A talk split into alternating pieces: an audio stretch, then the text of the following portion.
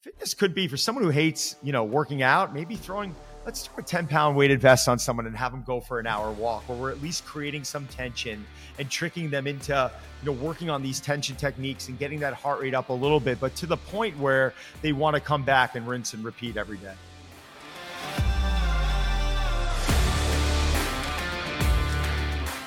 Welcome back to the aging backward growing forward podcast. Today we got a special guest someone i've known for many many years and you guys know from the original podcast that we launched, we wanted to talk about the different buckets. And the one of the buckets that I'm really passionate about is the fitness and the exercise bucket. So for me, it was finding the best qualified person to have this conversation with. So today I'm, I'm just enthusiastic and I'm so excited and thankful uh, to introduce to you guys Don Saladino. Some of you guys may know Don Saladino. Uh, if you've been to donsaladino.com, you know who Don Saladino is. If you haven't, you got to go to donsaladino.com because he's got incredible content there. He's got so much to, to offer. But I'm going to let Don give a little bit of his background. Don, it's great to see you, and thank you for being with us today. Eric, I mean, it's such a such a pleasure, man. I mean, it's it's been years since we've seen each other in person, and uh, God, I remember just sitting there having a conversation with you. I think at some of these summits that we would always go to, and uh, Ken, I'm totally honored that you invited me on. Thank you. You're really welcome. So, Don, give me your personal journey into the fitness industry. I mean, we've talked about this offline so many times, but it's so inspiring. And I, I tell the audience, how did you get into fitness? Wow, you know what? I, I, I got to back it up. I mean, I got to back it up to the second grade, man, because I mean, and I don't mean to go that far back, but I think that's really what set the tone for me. Um, I, I had massive um, uh, hearing surgery. I had tubes put in my ears at a young age. I was about seven years old. I had a stutter, which you know, it's probably still in there at times. And I'm, you know, I, I definitely take ownership over it and I'm pretty proud of it. But, you know, I, I think this was at a time when, you know, think times were just different, right? And they would take kids who were going through issues and they would stick us in a class of five people. And then you're walking out of a class looking at the normal class of, you know, 20, 30 people. And, um, you know, you've definitely felt inadequate and you definitely felt you developed some insecurities at a young age. So, you know, jumping through that time and coming home all the time. And, you know, I remember being upset and I remember, you know, dealing with some demons at a really young age. Uh, I'll never forget my dad putting a baseball glove in my hand. Probably before that, he was a good ball player. Um, and we started playing a lot. He worked in the catering business. So he um, ran a catering hall in Long Island, which my first day of work, I'll never forget. I think I was seven years old. They put a broom in my hand, real kind of blue collar mentality, but I was wearing a tuxedo to work consistently at 12 years old. Wow. And I was doing everything from sweeping floors and working hard and seeing my father deal with these relationships. And I really attribute a lot of my career to my dad um, and my mom because they gave me that ability to be able to communicate with people. Uh, so we started playing ball at a young age. And um, I remember going to the schoolyard one day and playing with the entire class and just being like a few levels ahead of them.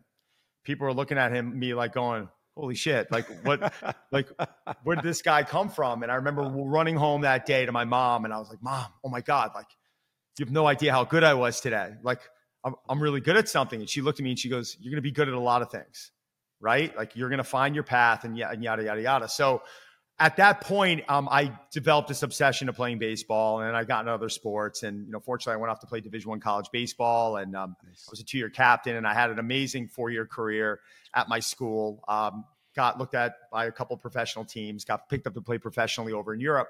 And while this was going on, I remember um, going to tryouts and being like, "Well, when am I going to get my training session in?" like I almost started prioritizing lifting, and I and I remember in college you know, as a freshman and sophomore, the seniors were coming to me asking me for lifting advice and nutrition advice because they just realized I was so dialed in on that.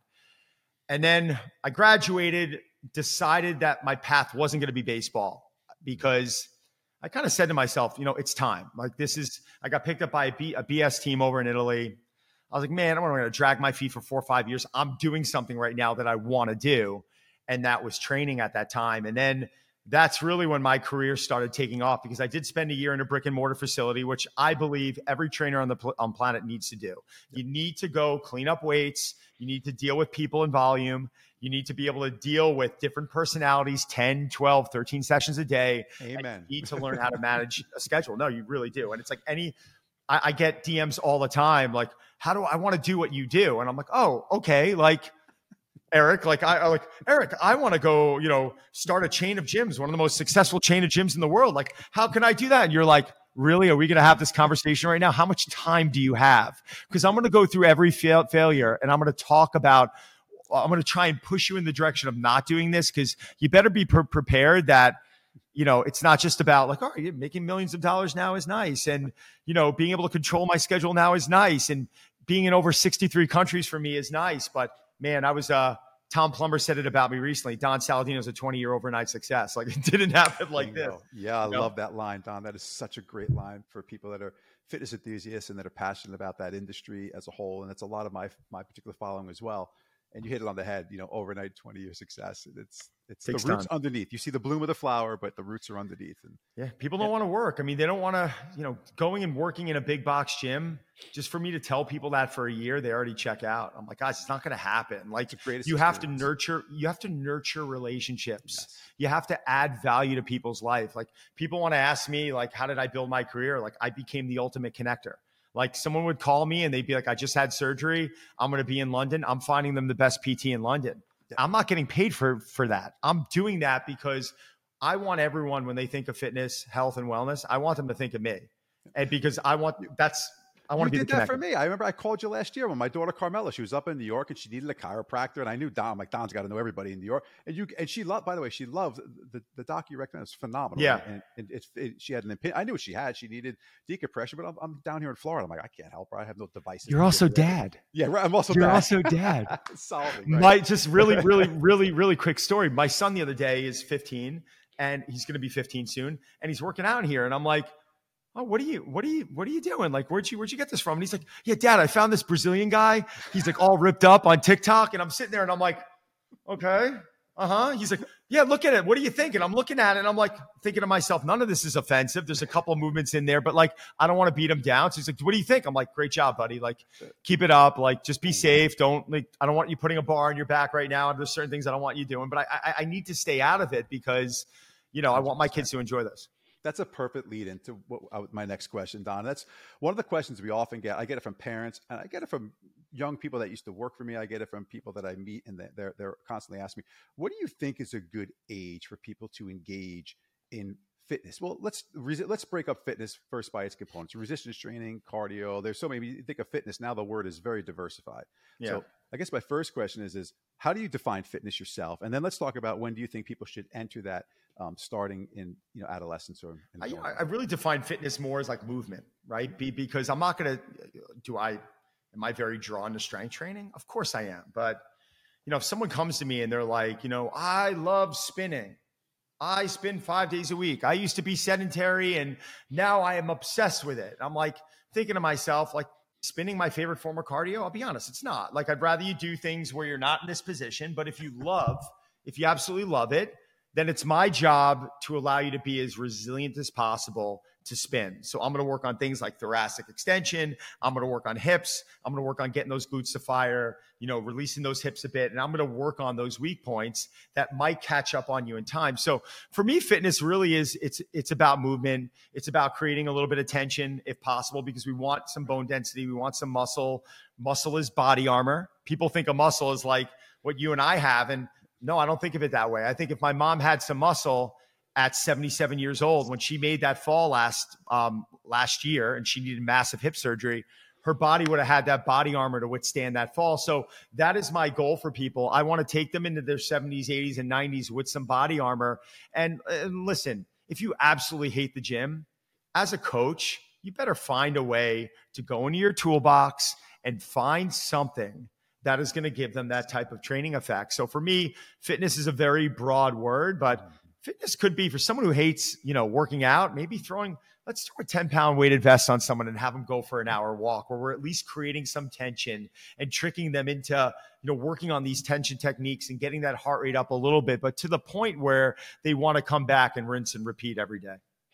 So when you look at talking to a young person, we you know we see athletes aside, right? Because we know that that's a different cohort. But you know we see that there's a lot of you know younger people that are um, you know a little bit overweight. BMIs are getting a little higher as they're younger. What is your recommendation to the parents that are listening? You know, for their getting their kids engaged in fitness, the how to. What's the yeah? Like you just said, you talk to your son, and I do the same thing. I never shut down. Whatever they're doing, that's great. Thumbs up. You're moving. You're sweating. I you know yep. we'll work on all that other stuff. Yep. as you go. Yeah, no, it's a, listen, it's a great question. The first thing I'll tell parents is you better practice what you preach. Mm-hmm. You, you better practice what you preach because if you're a parent sitting there trying to force your kids to eat well and you're trying to force them to train, which I completely disagree with on, on both fronts, Mhm. you shouldn't force them. You need them to follow your footsteps. I'll, it's, a, it's a great story. I never forget probably so my daughter now is 16 my son's going to be 15 i think they were about 11 and 10 and they turned to me one day and they're like we want to go for a hike my wife and i smile and we're like amazing so we went up to comset and we're like you guys are leading the hike when you want to turn around when you want to stop you let us know and i think we hiked for like five or six miles i was shocked Wow. and then afterwards, they asked me early in the morning, they're like, Can we get ice cream today? And I said, Absolutely. So after the hike, I said, Do you guys want to go for ice cream? And they said, No, we want to get fruit smoothies. So I turned around and I went, Wow, my wife and I laughed. We took them for fruit smoothies. And then three or four hours later, they looked at me and they said, Can we get ice cream now? And you know what I said? I said, Absolutely. I said, Absolutely. And what it's about is we need to teach our children that being healthy is something that makes us feel good. It shouldn't feel like a job. It shouldn't feel like school. It makes us feel good. I've got an outdoor jungle gym here. And I remember at a really young age, my training partner, his name's Tony, he's 61 years old. The guy does pull ups with close to 200 pounds around his waist. He's an anomaly. He's just an absolute freak. Um, He shouldn't even been alive. He's been shot 11 times and stabbed twice. And my kids call him Uncle Tony. Just bad place, bad time, young age. Let's put it that way. It's another story. but I remember when we'd be going outside and um, Donnie would see Uncle Tone at probably set, he's about seven years old. And he'd go, Dad, I want to come work out with you. Uncle Tone and I would look at him and be like, nah, man. He'd be like, why not? Go, This is big boy stuff. And he goes, but Dad, I can do it. Me and Tone would look at each other, we'd smile. And I go, yeah, Donnie, you know what? You can come out here. This is work for Uncle Tone and I. And when you feel like stopping, I want you to stop. I'm not going to push you. Right? Like, I don't believe, like, I'm not going to sit there and push my son. If my son wants something and he needs to push himself, he needs to do that on his own. If it's a sport, if a coach is like, push your son, I'm like, no, I'm not pushing him. He pushes himself. Now I'll give them guidance. And if I see his grades are dropping, yeah, there's, you know, I, I, I got to step in here. But when it comes to exercise and play, they see what I'm doing. They see the healthy lifestyle. My, my daughter's a pescatarian now. Like she's, she decided for probably close to three years for more humane purposes, but she's trying to make good food choices. My done, my, my son, they're both, you know, they play baseball and softball. My daughter's on swim team. My son rows. He wrestles. I'm not forcing them to do anything. They're making these decisions because they see their parents. They don't play video games. They have a video game system. Are they on social media too much? Yes. Right? all But are. some- They all they are. all are. But you know what? You got to take the good with the bad. But as a parent, you can't expect your children to do something that you're not willing to do yourself. I love that. So don't be a hypocrite and try and force your kids to eat grass-fed meat and vegetables when they see you eating pizza, you know, six, seven days a week. It just doesn't work that way. Do as I do, not as I say. Right? That's what. That's the the best advice out there. I And think. as for and to get to your second part of the uh, question, you asked, in what age? I mean, we were getting into that a little bit earlier. Um, I really think at a young age, it should be more about play. Okay. It should be more about, you know what, like let's get away from the structure. You know, let's get away. Like at, at young age, run, jump, throw, carry, Yep. play sport, hang on the jungle gym bars, do those things. Fantastic. And then I think like like one of my good buddies and mentors, Mike Boyle, who everyone knows Mike. He's like the godfather of strength and conditioning. Mike, you know, would even say like 12 years old is a good age to get them into some structured training, which I, I think that's a fine age. I might, I might even push it a little bit later, Mhm. uh, just because I don't want them to, I don't want to force them in there. I want them to play. And then when they're turning around 13, 14, and they're like, oh, we want to do some resistance training. I'm like, great. I'm not really putting them on machines. I might start them with a jump throw carry. I might Mm. start them with some sprints. I might getting them do some unilateral movements, Right. you know, uh, you know, one leg, one arm, Nice. utilizing the core, having fun, moving, good team approach, camaraderie, doing things that are a little competitive, getting them in and out quick, 30, 40 minutes max. Like you're done, get out. I want them to want to come back rather than beating them to death, you know?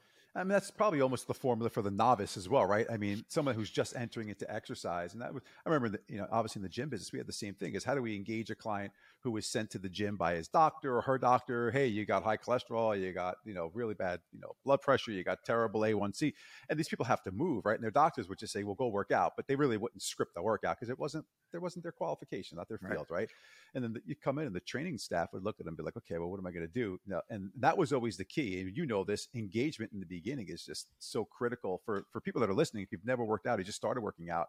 The key is to get you past like the first six weeks because that's when you can start usually seeing some things. The statistic in the industry was you know, 60% in six weeks. So 60% of your members would leave the gym in six weeks. In fact, Tom, you've heard depressing. that a million times. it's a crazy, it's a depressing number. It is, but it was it's a, a very true, number. for a long time, a very true statistic that was tried and true, give or take a little bit.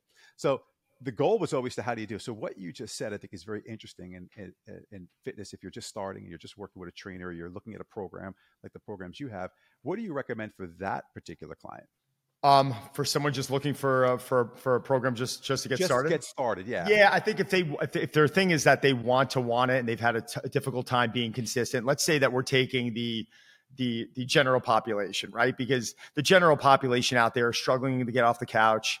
They're always setting New Year's resolutions that are unattainable, and they're being inconsistent. They're that sixty percent.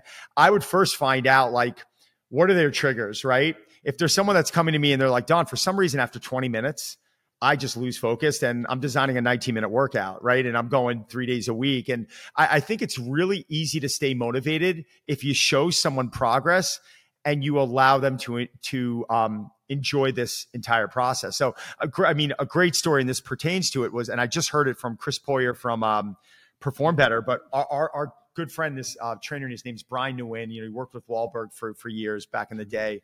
Um, Brian was giving a talk a few years ago. And the following year, he's addressing his crowd. And he goes, Did anyone hear me speak last year? And a woman raises her hand. And he goes, Do you remember what I spoke about? And she goes, No, I don't. So everyone starts laughing. And he goes, Well, let me ask you a question. I'm happy you're here, but why are you here? And she looks at him and she goes, Because you made me feel. Mm. And I think that's the big disconnect. I think you've got a million coaches out there that are so focused on being the smartest sounding coaches.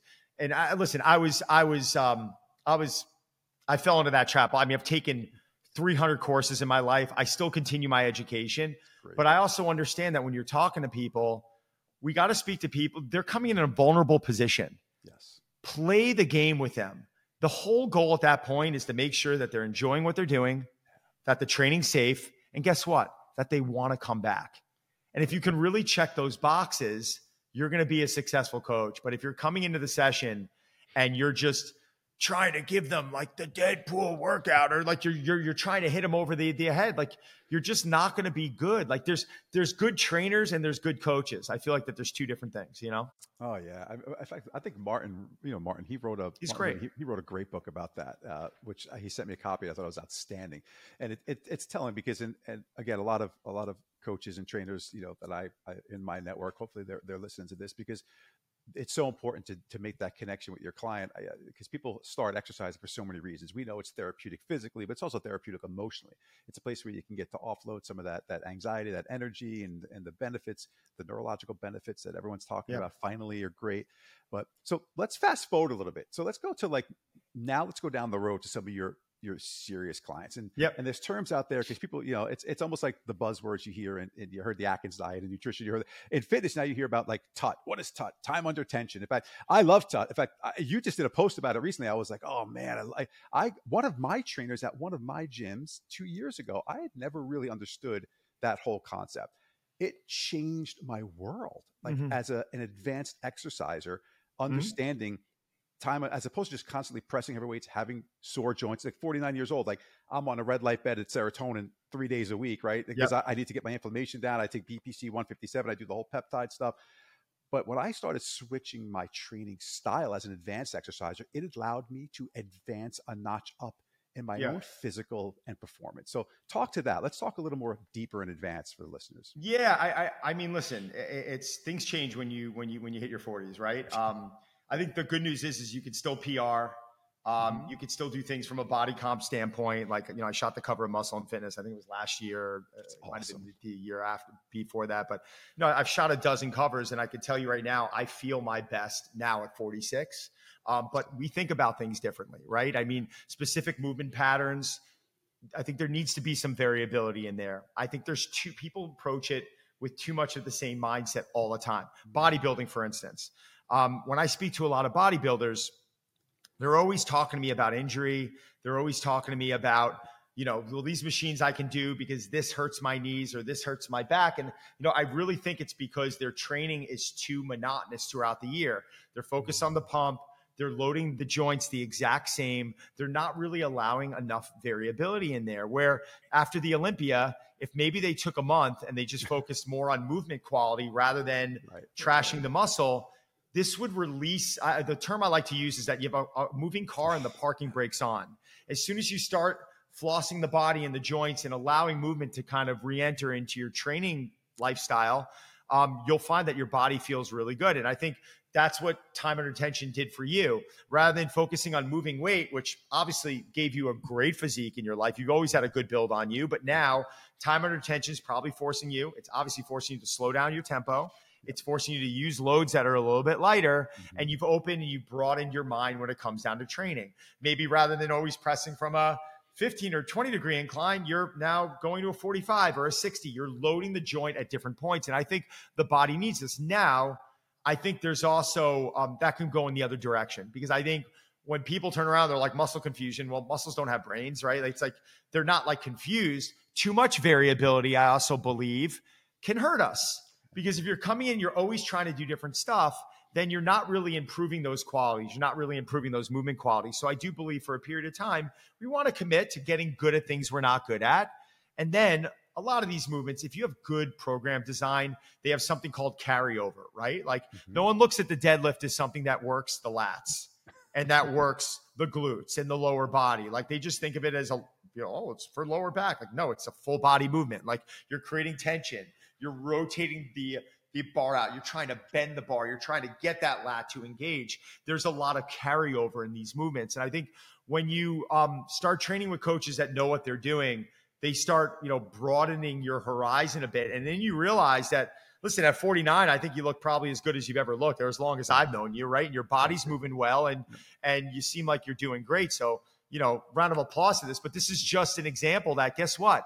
Going into your 50s, you're probably in better shape than most people in their 20s right? So stop the bullshit of like, whoa, you're getting older. Like we're all getting older. We just have to change our thought process a bit. We start focusing on rest and recovery a little bit more. Mobility is a huge part of my life. I spend 15 to 20 minutes every day in mobility. That's I am awesome. doing things like saunas and cold plunges that are sprinkles. Like mm-hmm. they make me feel good. They don't make up the crux of what I'm doing. Like they're they're just you know the whipped cream on the ice cream right? It helps and it makes me feel good mentally. So yeah i mean i think it's a very you know it's a general question. I'm giving you a general answer but i think for those of you out there that are training and you're not seeing the results you want i think you just got to you got to change your approach. Right. That's a that's great. If, you know we talked about um, the exerciser induced plateau and, yep. and i have this conversation off with people but you also like you mentioned that was such a great point don and i'm so thankful you shared it about changing too quickly. Like stick with it, get that adaptation that's needed, get the physiological, the neurological. Like you know, sometimes you dive a little bit in the weeds on science, but sometimes you don't have to. You can you would keep it thirty thousand feet. Hey, here's why we're doing it for a six week program or whatever the, the time is. Like I said, a 19 variability. Variability is good. Like I was, um, you know, I, I hosted a retreat this year for two weeks in um, in Mexico. We rented an island off of Puerto Vallarta. We brought in 150 people from over 30 different countries. It was insane. Wow. It was the first time in my life that I trained for two weeks without a form of resistance. It was all body weight. And my body felt great. I came back to my lifts. I felt amazing. I, I looked at that as an opportunity. Mm-hmm. Now, my training approaches throughout the year might go from anywhere from body weight training to the conjugate meth- method, right? To bodybuilding training to eight by eight to kettlebell training. Like I will commit to blocks of training and I'll dive into it like, okay, this is my approach. And I'll spend time getting good at that. And it gives my body a break from other, other types of movement patterns. And then I transition to something else because I want to enjoy it. I want it to be fun, but I need my body to feel good. So if my body's looking really good, but I'm like, oh, you know what? The shoulder's hurting, the elbow's inflamed, the knees bother me. There's something wrong with my programming right like and, and that's something that i think most people need to recognize it's like you could be enjoying a, a, group training concept because of the community i get it but if your body is feeling worse then you need to assess the program design and how you're living your lifestyle that's an excellent piece of advice. If I was going to ask you about your own training program, so I'm glad you you were you seasoned that sure. into there because people would love to know like what are the advanced exercisers doing and, and what you just said is incredible because it does show that you look incredible god bless you you're, you're physically fit Thank you. and it's not because you're doing one thing and, and unfortunately most people want that are listening you probably want that one single answer and and and the whole purpose of this conversation why i want to share it with all of you is because there is no real one single thing it's the one single thing is you got to constantly have change Well, you variability. yes, you just said it, but but also if you ask me the one single thing that I've been cons- uh, consistent with, it's that word. It's consistency. Oh, So yeah. if you like someone turned to me the other day and they're like, over the last 25 years of your life, how many times have you waken up and just decided to take a day off for the sake of it? I'm not talking about being sick. I'm not talking about what you know breaking my wrists or my knees or getting hit by you know whatever like uh, all my injuries knock on wood have been contact. Mhm. and i said never. Never. I, I never in 25 30 years woke up and said well i'm not going to train today. I've woken up and been like oh my god i'm i'm, I'm half dead because of you know i, I i'm you know I, i'm sick or whatever it is. I can't move. I'm in bed. Fine. But waking up and just saying you know i'm not doing this for the sake of not doing it i've never done that and i think that's the only thing i could truly say that I've done as good as good as anyone else. It's having that level of consistency, understanding that even today, getting into my session, I was a little slow. The warm up was extended a little bit, and then out of nowhere, I started moving. Started with some um, after my my 15 minutes of of pra- I call it practice, my movement prep, but I mm-hmm. practice things I'm trying to like. So my movement prep today, my practice was thoracic bridges, hip 90 90 with a kettlebell, hanging from a bar, couch stretching, and hip airplanes. I went through those five bodyweight movements, three rounds. That took me 15, 20 minutes. Then after that, I'm starting to like get my mojo a little bit. I started with four sets of 50 yards on, on side sled drags. I did three sets of one minute weighted planks, and then it was game time. Dynamic effort day, 10 sets of three, 45 seconds rest on a 30% squat, uh, front squat. It wasn't even heavy, but moving the bar with some speed on, on the concentric, going into some sumo wide grip snatch deadlifts, which I haven't done in ages, having two specific accessory movements to finish with. An hour and a half, I'm done. I felt like a million bucks. love it But it was just an example where in the beginning, I didn't want to do it. But I never take off. Yeah, That's you got to get it. You hit it, and that and, and and that's the beautiful part about it, and that pays such dividends. You know, as you get older, age it ta- it it it's the gift that keeps on giving. Yep. So, and I like to explain to people when you're training and you start this regimen, after you get that what I call you know they got to form the habit, create the discipline. But once that discipline is created, and it's like, hey, I wear socks. If you wear socks, you're going to wear socks every day. You're not going to think about it. You're going to put on your socks. Sure. You brush teeth. You brush teeth every day. You don't think of it as a chore to brush. Like it's so systematic, and the people that just get that and, and I don't miss a day. I, wherever you go, like you travel, I travel. We go around. You, the first place you live. Where's the hotel gym? Where am I going to work out? Where's there a piece of turf? Where am I going to move? It's so important. Like I, I, you know, we went up to the beach for a couple of days over the Labor Day weekend. Like my biggest concern is, okay, I knew there was a retro fitness down the road. I was so excited about that. I'm like, I go visit one of my older gyms. Great. And then I was like, okay, where am I going to do some cardio? I wanted to do some zone two training. I was like, oh, Yeah. God, the beach, resistance in the sand, perfect to get my heart rate. Like I fly spike real high, right? And that stuff. So it was like perfect, but it wasn't even like I wasn't looking for restaurants. I didn't like I didn't care like about like any where like the beach towels were going. Like none of that stuff mattered. I mean, I tried to, but my training was the first thing I thought about because instinctively the discipline was like I have to do that, and, and because I want to. And on the It's part of your survival. yeah, I- that's that's what it is. No, it really is. I mean, I'm sorry to interrupt, but it's part of your sur- Yeah. sur- survival. I mean, I, people don't understand. I, I always said my most important client ever, and people don't get it. It's myself. Mhm. It, it really is. It's like, and I was, I, could not take on all the clients that back when I was training people. I don't train people anymore, but like back when I was doing that, I would, I would always carve it a, aside an hour and a half a day, two hours a day to get that session in. And if it meant me not taking someone on, I would do that because my mental health, right? Put aside the muscle piece of it. I'm not, uh, yeah, do I like that my body looks decent? Sure. Like it's, it's, I, I love that part of it, but I love, I chase a feeling. That's how I quantify success. It's not about how many times I could bench press 225, even though I don't want to be strong or deadlift or squat or do all these things. It's about, I chase a feeling. That moment my training session ended and I was getting my post workout nutrition, I aim for that every day because there's this feeling of satisfaction. And I think when people are like, well, I don't have time, I'm like, bullshit. Like, I went up and did a presentation with Jeff Cavaliere, the Athlean-X guy, recently. He's a good friend. And you know what? I woke up, I knew. I was like, oh my God, I have a long day. I got to train. I was up at 3.30. Would I recommend that every day? If you have to. Do I want to do that every day? No. But I had to get it in. I had to get in. And when I was driving up to see him, my mind, my headspace, when I presented, I was in a great spot. And if I didn't do that, I'm not the person I want to be when I'm in front of that group of people. I agree. And, and, and once you start tasting the benefits of all this stuff, and there's there's true science behind, you know, runner's high is a real thing, right? I mean, that, people thought that was yeah. like just a, a, term. That's a real thing. Like once you get a taste of that, that's what gets people hooked. And and, and again, we're both so passionate about fitness, and, and we love it so much. And it's great that people can hear this because I hope it digests into this is allowable. This is there's a future in, in, in your in for you listening to continue this forever.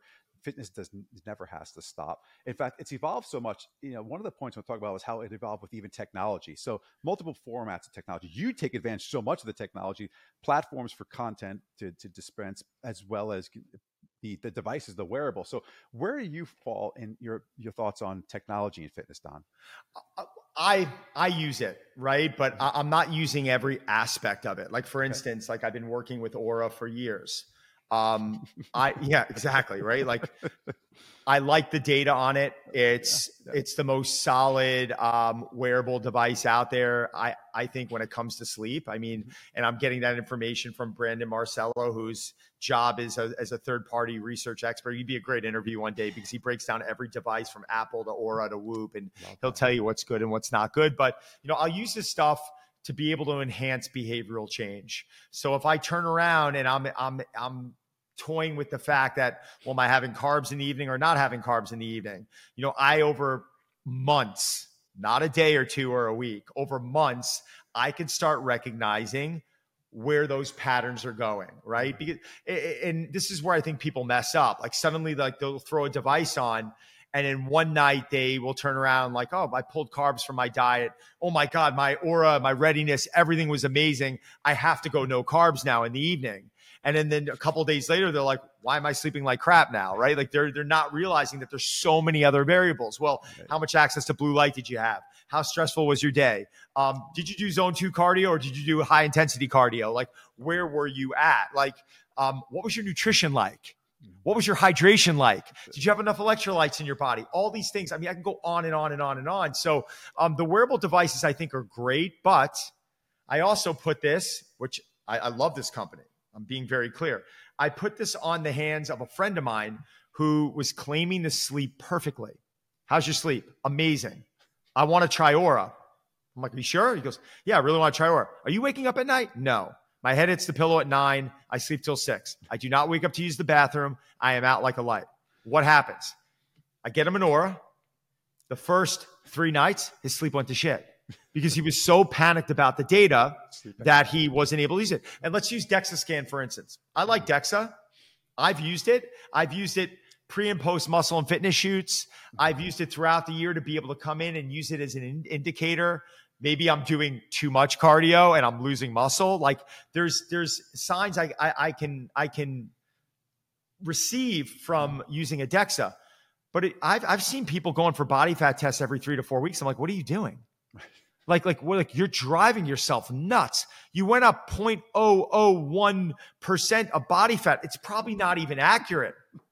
Either stop using it or we're not talking about it because you, you, you shouldn't be using that. So I think if we're going to use tech, I think it needs to be used by someone who's going to use it constructively. Mm-hmm. You know, like when I, I'll never forget one year, I, I, had five hockey games a week, literally. They were like early in the morning. I'm training like a lunatic.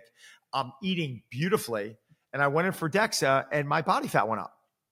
People were like, well, why? How's that possible? Well, when I peel back the layers, I wasn't getting enough calories in. I was in too much of a deficit, yep. doing too much cardio. And yeah, I, I, I started, you know, I started putting on some body fat. I actually lost a little bit of muscle. And it was a wake up call for me. Did I get depressed over it? No. What did I do? I increased my calories, up my nutrition. I started working on building muscle. I still play hockey. I still love it.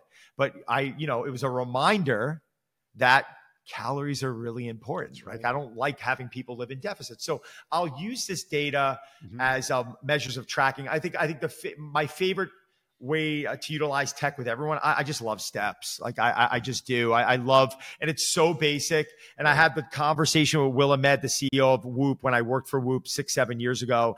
And Will was like, well, we're not tracking steps because we're a high performance, you know, device. And I'm like, well, steps are high performance. Like this could be a form of recovery for an athlete. Um, you know, I've lost some weight recently and people are like, how'd you get leaner? You're always single digit body fat. You change your diet? I'm like, no. What'd you do? I'm like, I've been throwing a weighted vest on five, six days a week and doing zone one walks Love for it. 50 to 60 minutes a day, taking calls, putting headphones on, relaxing, breathing, getting the sunlight. I lost like six, seven pounds. They're like, how's that possible? I'm like, because I went from walking 12,000 steps a day to probably closer to 20,000 steps a day. My sleep's improved. I feel better. Okay. Like this is, now, I wouldn't know that without that tech component. So right. that's where I love it. But again, as we start obsessing too much and I'm turning around and I'm seeing people wearing like polar straps and Ouras and Apple watches and whoops on the other side, I'm like, guys, like, chill out. it's like, I love the data. So for those who are listening, a, a, DEXA scan is a very elaborate mechanism of determining lean body mass versus body fat. It also sure. determines your bone density. It's a it's a it's a great test. There's there's a handful out there. InBody's another version. Uh, a lot of gyms offer that. Uh, even our serotonin centers, we offer InBody scans. We have the upgraded version of that. And again, it's a measuring tool. It, they aren't all perfect. Some people submerge themselves in the tank to get their lean body mass. There's, 100%. Those are that's hard. You got to expel all your air out of your lungs. I, have I've I've done that. It's very difficult, uh, but yeah. I, I've actually been able to manipulate these devices. Like I've taken, I, I've actually been able to, I've gone in and I've tested it. And I'm like, watch, I'm going to be able to manipulate this. And I've been able to manipulate these devices through things that I do with hydration or, or even, I've even gone as far to jump on an elimination diet for 10 days where I lost like 10 pounds and I went in and I, and I got tested and they're like, how'd your body fat go from 8% to 5%? I'm sitting there and I'm like, bullshit, right? It's like, oh, all right, like, was I really able to drop my body fat that much? No, like, right. I'm not going to do that in 10 days. But like, these things are, you can manipulate these devices. But again, behavioral change, if you're using them as a means to make better decisions, that's the key. That is where I think it could be gold. If you're going to jump into this and you're going to obsess and try and peel back, well, why did my why did my body fat increase by 0.001%? You know, you don't just, you shouldn't be using it. Like you're going to drive yourself crazy. You're going to drive your uh, cortisol levels, the stress hormone is going to go through the roof. And that's why you're going to end up putting on body fat. It's going to be because of stress. right? That's such a great piece of advice too, Don. I mean, tech is wonderful when used appropriately. And right. um, I, again, I'm, and I'm one of those people where I fell into that category. I obsessed over my MyZone device. I would, you know, I, am looking at my Oura uh, constantly. And I, and I got to a point where I was like, okay, I'm now using it more for just it's a it's a box that I'm checking. Okay, this is the calorie count that I did. What happened when I trained? Like I did a ruck walk. I got I I just picked up rucking. I heard Peter Attia talking about. It. I never I've that's one thing I've never done. Never wore a weighted vest. And I did it this morning. And I'm like, and I noticed that depending on the temperature here in Florida, when I do this, it changes completely what my workout's going to look like. My heart rate. But if I don't have my MyZone, my heart rate monitor on, I don't know that I'm in the 90% of my heart rate. I'm like, okay, I've got to slow down or lighten my load because this is not the zone I want to be in for this particular modality that I'm doing. So I use it as just a gauge of checking and, you know, the, the meters, if you will. But you know, and, and, and yes, and, and then you start finding out that there's different t- devices, like anything high intensity, anything high intensity, it's a chest strap. One hundred percent. And listen, I, have I've interviewed Ray Maker over it who um, you know is a, a, research expert, mm-hmm. Brandon Marcello. I've had calls with MyZone. Um, I've had calls with um, uh, uh, oh, I've had calls with Apple, and I even have um, a, a, a Polar. Polar mm-hmm. got on the phone with me, and I'm like, I'm just curious, like, why the wristwatch and the um, and the chest strap? And they're like, because the chest strap's more accurate. And I just started laughing. I'm like, well, thank you for your honesty. And there, and even Ray Maker told me he's like, with with the wrist watches, if you're a triathlete and you're gripping a bike tight, if you're sprinting and the arm action is moving fast, this is not going to grab. The chest strap's needed. Now, when I do zone one or zone two, I can leave this on and I'm fine. As I get into zone three, four, and five, guess what? That chest strap has to has to go on. So there's also different devices, different strokes for different folks. Yeah. Good and that's so that, we'll call that an expert tip right there right? So for for high intensity movements the definitely the chest strap as don said that's that's a perfect way to to, to, to key that. And if you are wearing because wrists are they're convenient. Let everyone to, it, people get really weird about strapping things around their chest. I've learned this in our in the gym business we had that issue. And then uh, so a lot of those companies did do the wrist one to kind of compensate to get some kind of data for our clients. But i will tell you that uh, I'm a, I'm a wrist I'm a chest guy, right? I I mean I wear my Apple Watch. This is an Apple Watch I'm wearing, and just in a fancy little you know, thing my wife got for me. About to say it's nice. Yeah, I'm getting a little so, getting uh, getting jealous over jealous. here. Like, it looks well, good. Well, we'll send you a gift. so we, but I do use it, and I but I, I will say, but when I'm just walking around, like you know, during the day, like say, I, managing steps, how do they do?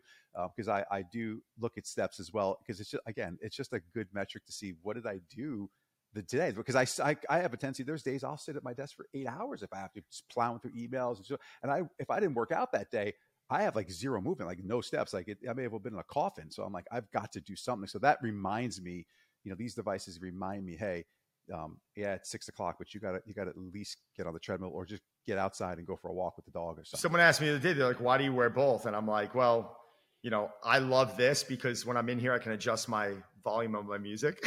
like, or like if my kids are texting me and I have my phone down on the desk and I look down, I'm like, oh, it's my son. Let me run over. Right.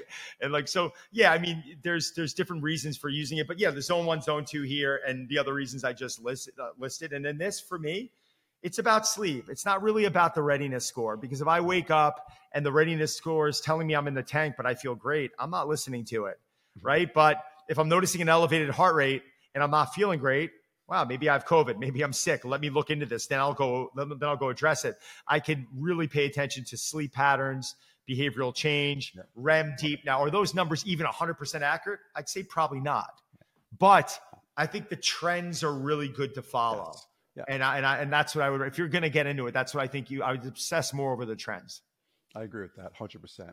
So, Don, if someone's listening and they're an exerciser and they, they've heard a couple of things that we've just talked about, you, I know you do programmatic stuff on like that's whole year, and that's been an incredible. Like, you transitioned from, like you said, I, I don't train one on one anymore in the gyms because I have, but it's not like you just stopped doing. You have a whole platform now. Yeah. So, if you don't mind, we just share a little bit about yours because I think I'm so fascinated by some of these content platforms, especially yours. Because thank you because of what you deliver is. Thank is you. Thank, well, I mean, I, I want to explain to people like I was in the brick and mortar space for 15 years. I had two clubs in Manhattan. I mean, one of my clubs, it was probably two million a year just to uh, just to operate. That was my overhead. I mean, it's a, you you know that stuff can get expensive, and yeah. um, you know they were they were successful, but to be able to end my lease May 31st of 2020 it was perfect timing. I got into the digital space back in 2010. I um, launched a company called Driven. I partnered up with athletes, um, Adrian Peterson, Dwyane Wade, and Ernie Els, and got into the app business and really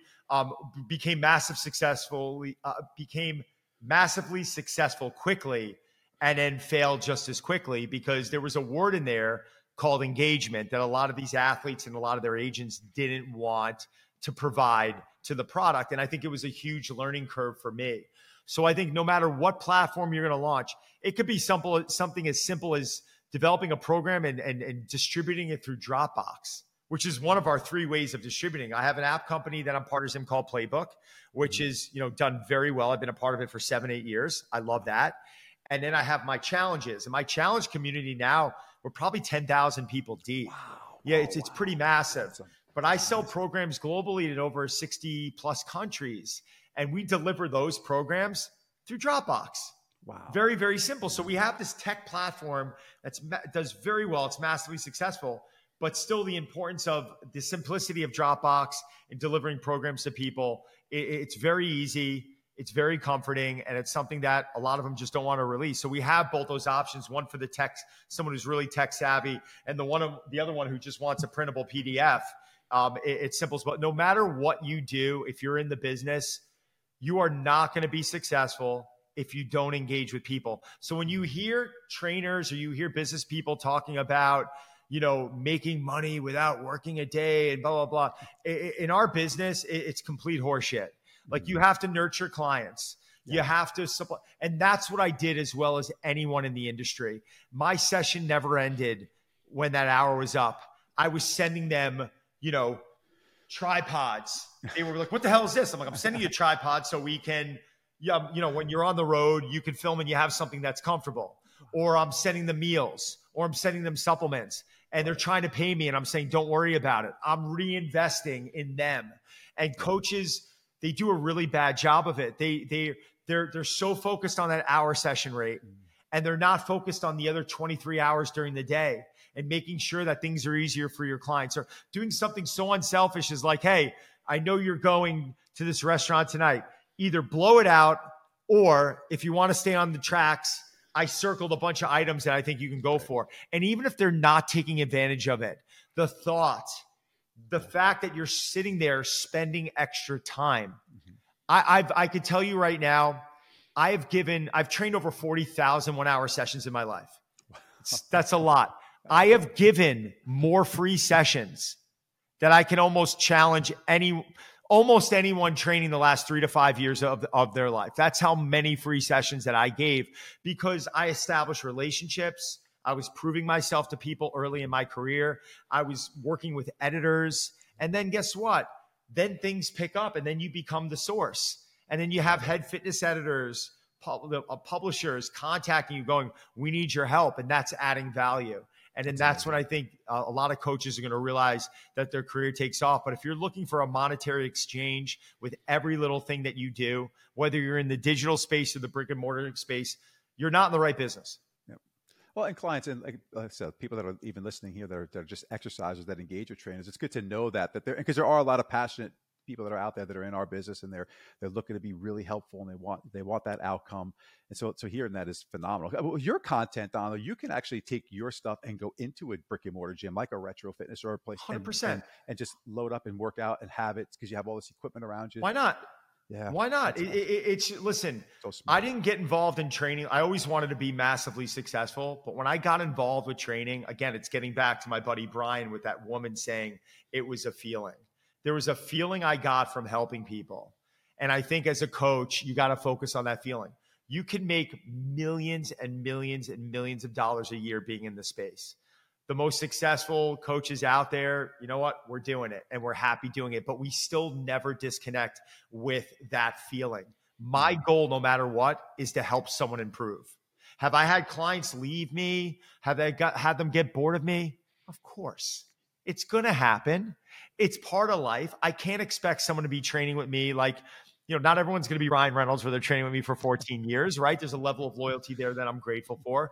But I also understand at a certain point, you know, people are going to get bored of hearing my voice and they're going to get bored of, you know, how we might might approach things. As much variability is in there, it's going to happen. You need so, you know, I, I, I think you, you know you gotta be you gotta pay attention to that feeling you do what you do you're massively successful at it but Eric, you love it. I know you love it. It's evident. I could see it on your post. I could see it when you're talking to the camera. This is not some scripted bullshit. You're doing it because, and you know, in all fairness, you you could have thrown in the towel after you know when you were done. You could be sitting on a beach somewhere. Why are you doing this? Why are you talking to me right now? Because you want to make change. You want to make a difference.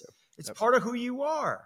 It's true. I love it. I still love it. I, will remember the first personal training job I had during you know my end of high school. I actually lied. I tell the story to everyone. I I, I fibbed about my age to get my first personal training certificate, it. and uh, I took it. I was working at back when I was like 14 years old, and then uh, later on, I had a client that came up to the. I was working in Staten Island at the then the Gold's Gym, and uh, I, I, was there after hours working out, getting my session in.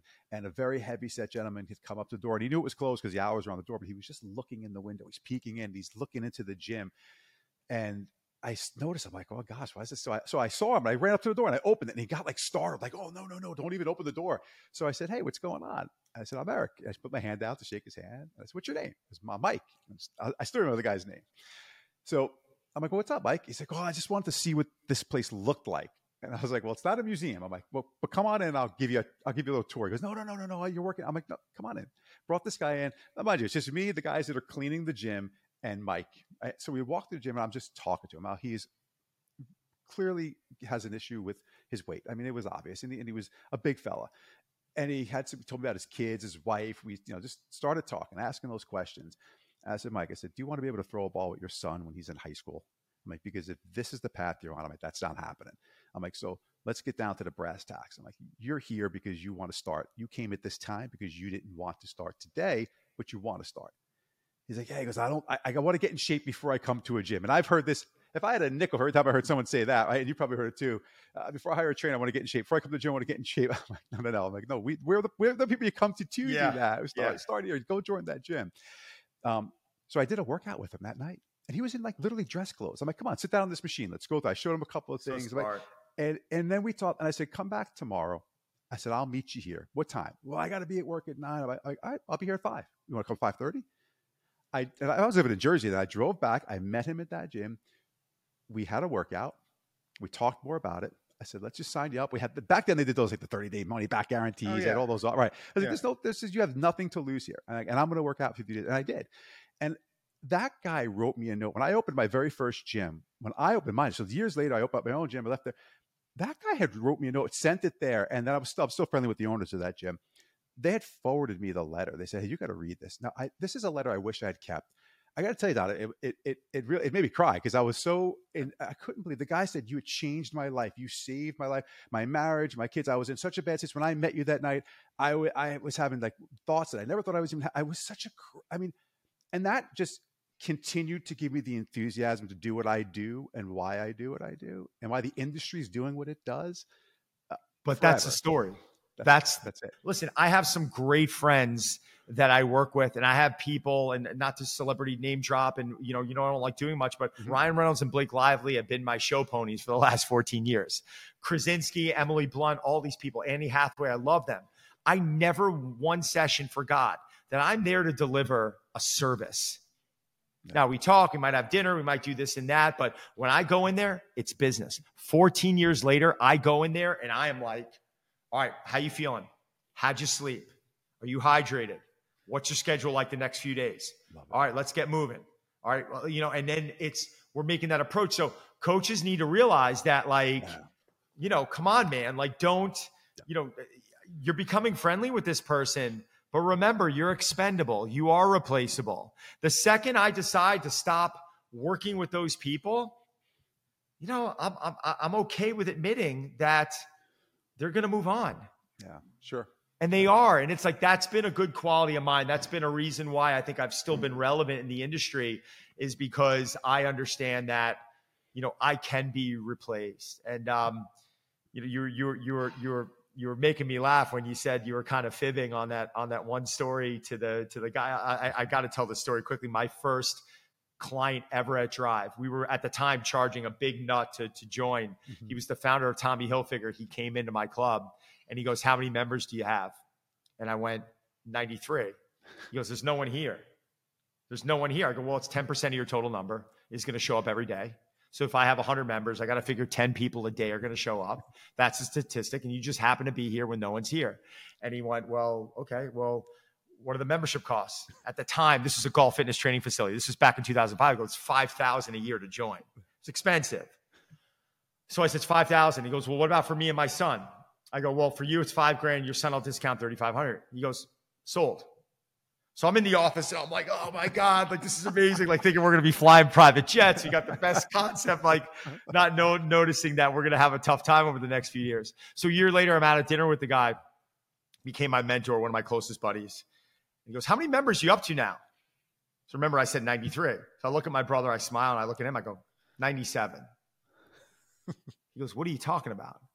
And I go, well, yeah, 97. He goes, you were at 93 last year. You know, you've only gotten four members. And not really, I kind of lied. He goes, what are you talking about? I go, well, you know, I don't want you to think that we were going under and we needed the money. So, you know, I said 93. Well, what number was I? What number was me and Dustin? Dustin and I. I go, technically you were number one and Dustin was number two and we just lost it. We were dying. We were like, it's the greatest story ever. Sometimes you got to fib a little bit, man. You got to fake it till you make it. That's awesome, Don. And Don, that's the reason I wanted to have you on today. And I'm, and I'm so grateful for Thank our you. time together, man. This is the stories are great. The, the tips are better. Hopefully, um, our listeners are going to sift through. And, and I always say, you know, listen with a note, a notepad when you listen to great podcasts, because there's always nuggets. Not every word is going to be great when you're listening to podcasts or watching podcasts, but when you get nuggets, and that's how I do it as well. I just listen for the things that are meaningful to me. So I'm sure today there was lots of nuggets and lots of, of, of jot downs uh, for this episode. If not, there'll be show notes, of course. But Don, where can our listeners find you if they want to check out your programs Thank and you. look for you? Thanks. Thanks again. It's donsaladino.com. My Instagram's Don Saladino. I'm on all social channels. anyone's got any questions, shoot me a DM. I'm normally very good in getting back to people. When you're in New York next time, let me know. I want you to try and take a trip out here. We'll do a training session. I will buy you lunch, will. dinner, whatever it is. I'd love to see I, it. I'm definitely taking you up on that, Don, and and, and I appreciate you. I love you, brother. It's great seeing you again, even on video. So everyone, uh, thanks for joining us again for a wonderful episode of Aging Backward, Growing Forward. Uh, hopefully, you got some great value out of this. And as always, I hope you had a lot of takeaways. We want you to take something away every time you listen. We got to give some value to you. I'm looking forward to being with you on our next episode. And again, thanks to Don Saladino for joining us. Thank you so much.